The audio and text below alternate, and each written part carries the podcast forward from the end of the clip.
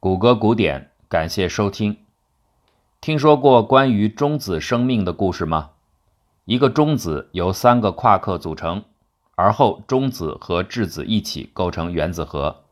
原子核很稳定，但是，一旦把中子从原子核里边取出，这个中子就会衰变，平均寿命约为十多分钟，更准确的说是八百八十五秒加减十秒。真正怪异的地方就出在这个加减十秒上。中子寿命的测量从1950年代开始，精度不断的提高。目前有两种不同的测量技术，产生出不同的结果。二者之间的差异大于测量引入的不确定度。换句话来说，仅仅由于偶然原因造成两者如此差异的几率不足万分之一。这当然是一个令人费解的情形，而且也可能预示着某些新物理学的内容，但是这点并不是此处想说的。观看一下中子寿命的测量数据表，所有这些结果都包含着一个平均的测量值和一段不确定性区间，就像前面提到的加减十秒，它代表测试人很清楚自己结果里边难以避免的测量误差。以及对这样的误差给出的估计，可是把多年多次的测量数据放在一起比较，就会发现，临近时间里的几次测量会维持比较接近的数值，而在后面突然会有某一次的测量值跳到一个新位置，这个位置在此前的测量估计里被认为是极不可能出现的。它甚至会跳出先前版本给出的不确定性覆盖范围。为什么如此呢？是实验者低估了不确定区间的宽度，还是有某种力量驱使着后面的测量和前面的结果尽量维持重叠？实际上，中子生命周期并不是唯一的这样的例子。在过去的几十年间，至少有十几项测量值，包括各种粒子的生命长度。它们的质量、散射率等等数据都出现了类似的前后跳跃。实验人员肯定不是在故意的捏造结果，合理的解释是他们在无意识下倾向于重现已有的结论，这点并不稀奇。如果有某种暗示在先，而且暗示具备相当的可信度，那么在获得了与暗示不同的结论。和与暗示相近的结论时，人们处理这两种情况的心态有所不同。人们可能会轻松地接受验证性结论，却更愿意反复地挑战那些推翻性结论，直到这种挑战重新带来一些看起来与既有结论更相容的结果。如果说这样的小偏好还只是小问题的话，那么整个群体的偏执则会带来大麻烦。几个世纪以来，物理学界的最高品位一直是审美，人们早就习惯了这一点，甚至普遍接受和欣赏这一点。这样的偏向可以浓缩在狄拉克在被问到他的物理学研究哲学时，在黑板上写下的那句话：“物理定律应该有数学之美。”或者呢，体现在量子力学创始人之一海森堡的话里。如果大自然指向简单和美丽的数学形式，我们就禁不住认为它们是真的。然而，美毕竟不等同于真。繁杂无序的东西未必注定预示着错误。尤其在最近二十年间，在越来越细碎化呈现的物理事实的迷宫里，美之诉求已经越来越走向近乎形而上。这是一个令人真正沮丧的年代。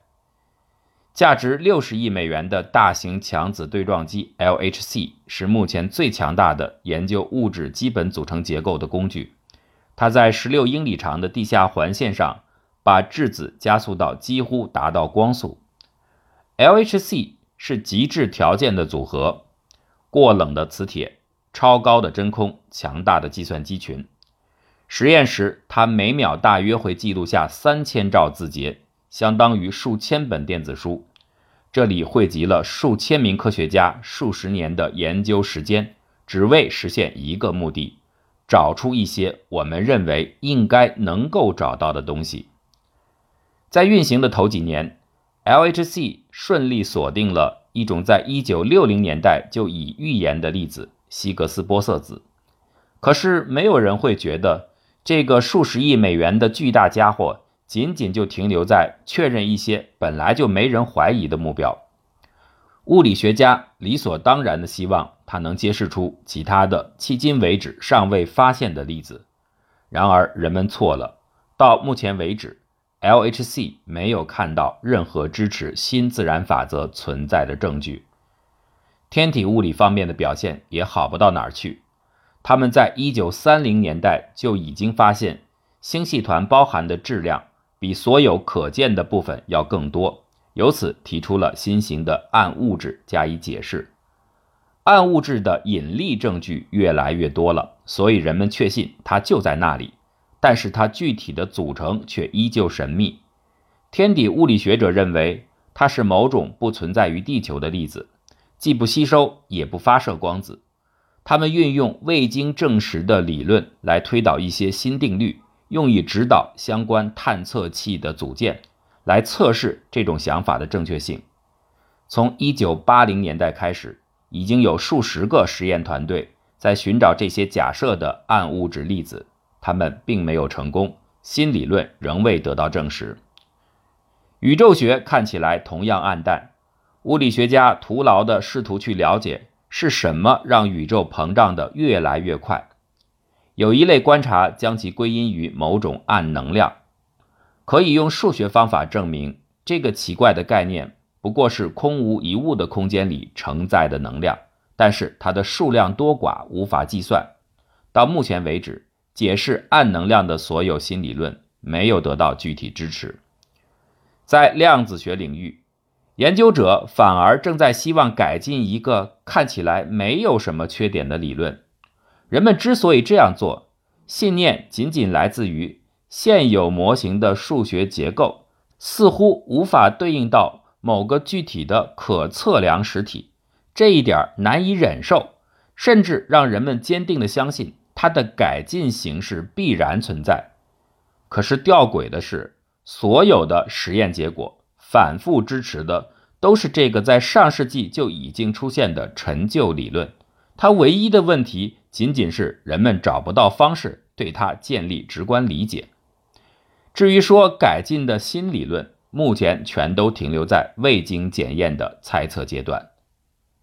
物理学的美感产生自数学，使用数学主要的动因应该是为了避免谎言，这可能是必然的结果。因为人类早先使用的，现在仍然无处不在被使用的诠释问题的方法，叫做解释学。解释是渺小的粉末，它像水银泻地一样的变形能力，可以让任何牵强的组合自由自如地流过每一种尴尬的处境。解释之下，甚至都没有办法确定什么是谎言，因为谎言同样是可解释的。只有数学可以把谎言钉在死角。告诉我最后的数字，别的不用说。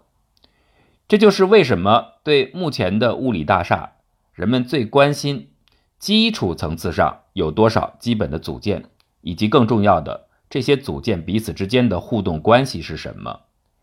在眼下仍处于物理大航海的时代，暂行的地图里所有的是二十五种基本粒子，包括最新发现的希格斯玻色子。你看。这里使用的单词“粒子”，又把解释力无法避免地传递给了受众。这些家伙根本不是你一听之下脑海里立刻浮现的那些颗粒，它们可以是一根弦、一朵云或者一个小球。说实话，没有人知道它们是什么。但是这样的形象暂时也并不重要，重要的是能够编码这个集合行为的数学方程。我们的本能让我们追求数学的简洁，这是数学意义上美的根源。而具体说来，物理学家不断提升简洁表达的能力，从历史深处一路走来，基本就是两条经验：对称性和统一。前者让缤纷绽开的各种朝向的鲜花花瓣能够缩减到一半，而后者则把看似迥异的表达式的大陆板块用一条高速路全部连接起来。理解了这点，你才能够懂得为什么物理学家对 LHC 凭空发现新粒子有那么强的期待，因为超对称性太美了。这里边的逻辑是这样的：已经发现的二十五种基本粒子，分属于费米子和玻色子两种类型。人们太希望这两种类型能够得到统一的解释，于是超对称性出现了。他预言了每一种已知粒子都有伙伴粒子，还有其他的一些额外粒子。这样，在数学上，这两个类型便可以被一致的描述。这就是超对称的巨大吸引力的来源。有点像什么呢？你拿到了一副不完整的象棋，有部分的棋子。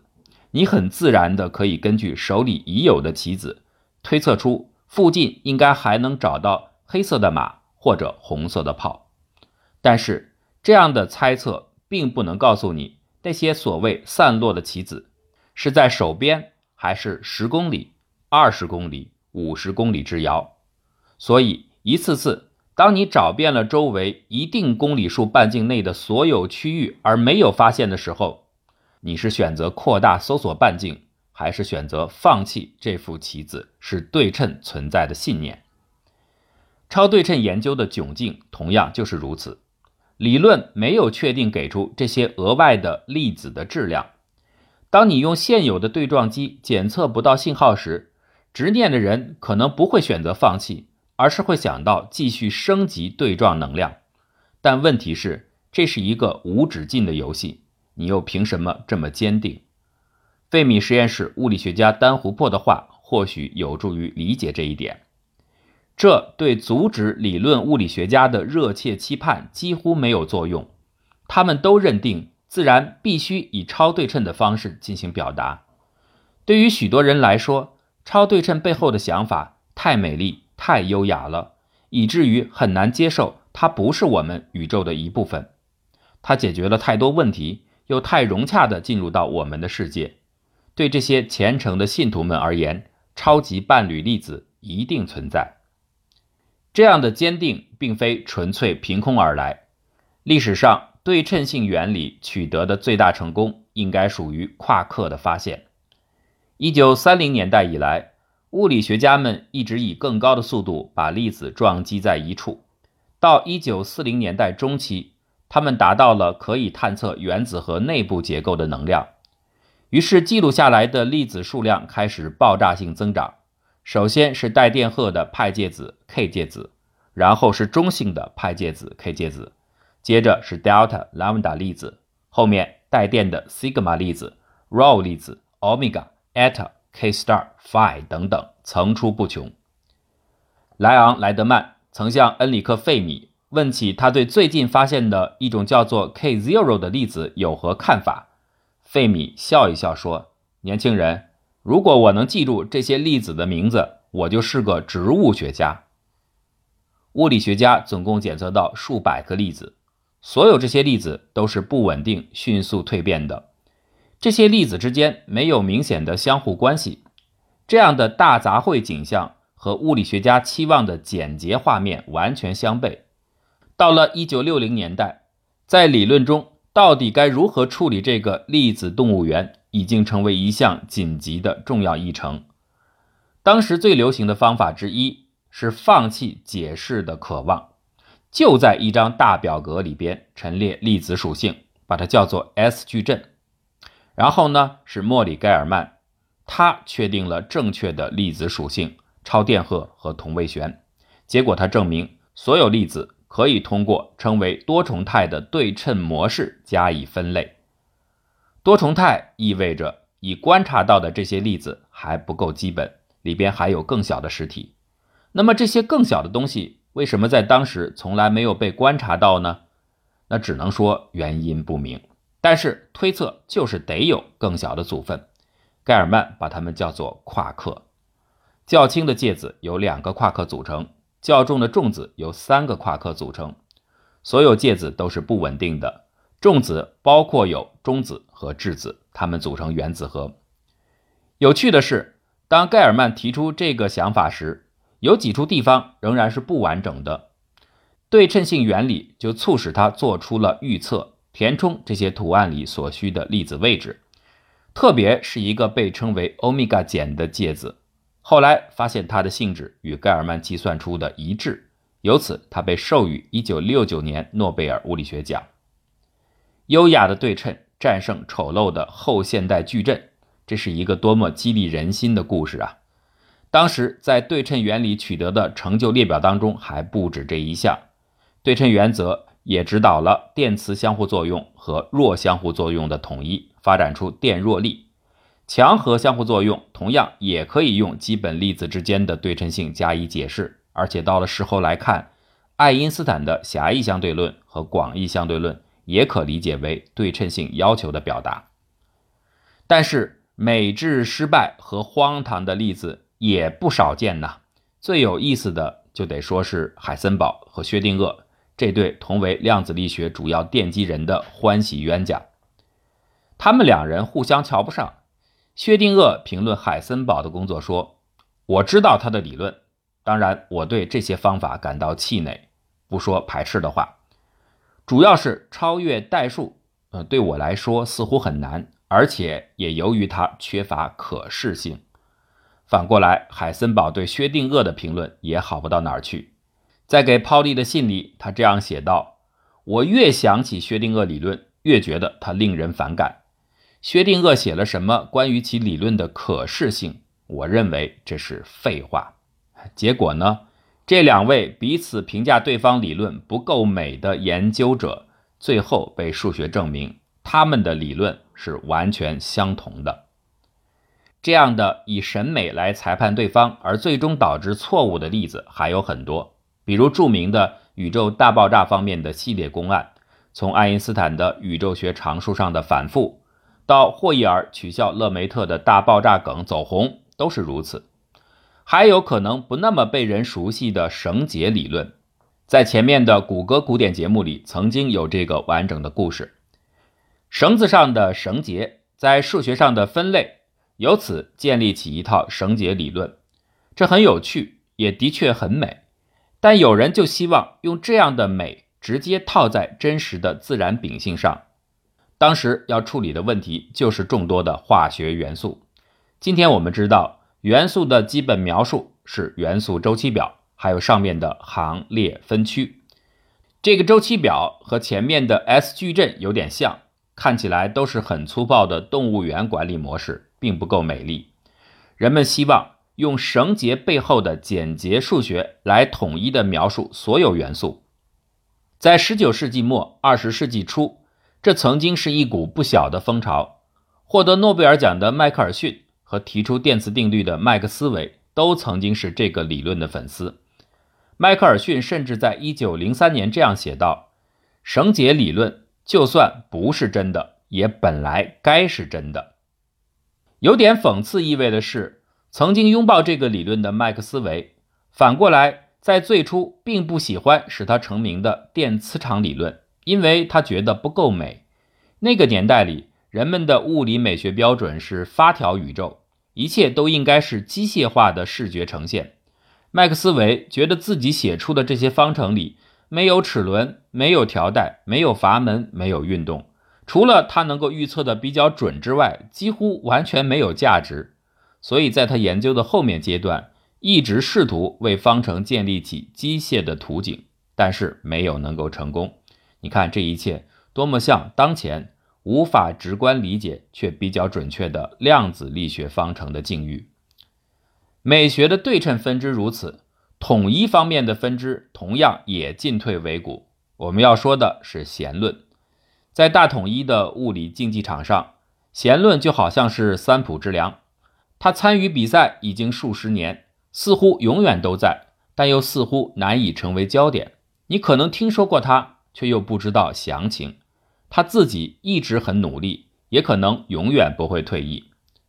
如果说前面的超对称面对的是寻找象棋子，不知道该付出多少精力的困难，那么弦论的问题是，他甚至不知道该抛出一些什么，像象棋子。或者别的什么棋子那样能够让人寻找。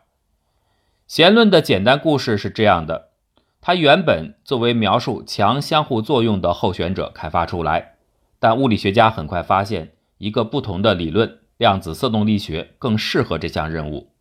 然而，他们又注意到弦在交换一种看起来类似引力的作用，能够对引力描述，这让它重获生机，成为大统一理论的竞争者。所有的粒子和相互作用。都由不同配置的弦来组成，只不过它们的结构太小，目前的能量无法探测。弦理论家必须假设弦存在于二十五维空间，其中增加了一个时间维。在我们生存的环境里，从未有这样的体验，看到这些额外的维度。理论学家就进一步推测，这些维度是高度紧凑的。像一个高维的小球，而不是伸展的高维平面，因为延展距离需要很高的能量。如果额外的维度尺寸足够小的话，就不会被观察到。接下来，弦理论发现超对称性是必要的，这可以保持它们在真空当中不发生衰变。这种对称性就把二十五维下降到了九维，但是九维仍然超过四维时空。所以它仍然被紧凑的压缩起来。可是目前在已知粒子里没有观察到所需的超对称现象。弦理论家据此就认为，超对称性会在高能量之下破缺。所以那些超级伴侣，如果它们真的存在的话，目前也不会被看到。没过多久，问题又来了。有人注意到，即便是在高能量下破缺，超对称性。会通过启动标准模型中通常禁止的、未曾见到过的交互作用，使得它与实验不一致。于是，研究者又发明了 R 奇偶性，这是一种对称性，它结合超对称之后可以禁止这种冲突的出现。问题还不止于此，直到1990年代的后期，弦理论都是仅停留在具有负宇宙常数的时空里进行讨论的。当我们的宇宙常数被测量和证明是正数的时候，研究者们很快就不得不发明一种方法来适应这个新情况。他们开发了一种能适用于正数的新结构，但是看起来弦论对负宇宙结构的理解仍然要好得多。所以，大多数研究者更愿意停留在负数宇宙，而不是我们所处的正数宇宙。可能最为致命的是。这个理论允许大量的可能配置，不同的压缩特性导致在低能级上不同的理论变形。标准理论可能藏身在十的五百次方之多的这么多种情况当中，如此庞大的数量意味着几乎没有人能够确定它在何处。所以呢，更进一步的多重宇宙方案就得到了强而有力的支援。为什么一定要挑选出？所谓的唯一的一个宇宙呢？干嘛不允许这所有的可能性并存？不是我们在筛选宇宙，而是多重宇宙在用参数筛选出我们。到了这儿，情形已经完全颠倒了。庞加莱曾经说过，在科学研究中，人类的美学扮演着一把精致的筛子，而现在我们却好像成了被筛的粒子。用一句话来结束。当 LHC 长时间未能提供超级伙伴粒子存在的证据时，意大利物理学家吉多这样评论道：“现在还不是绝望的时候，但是现在也许该是抑郁的时候了。”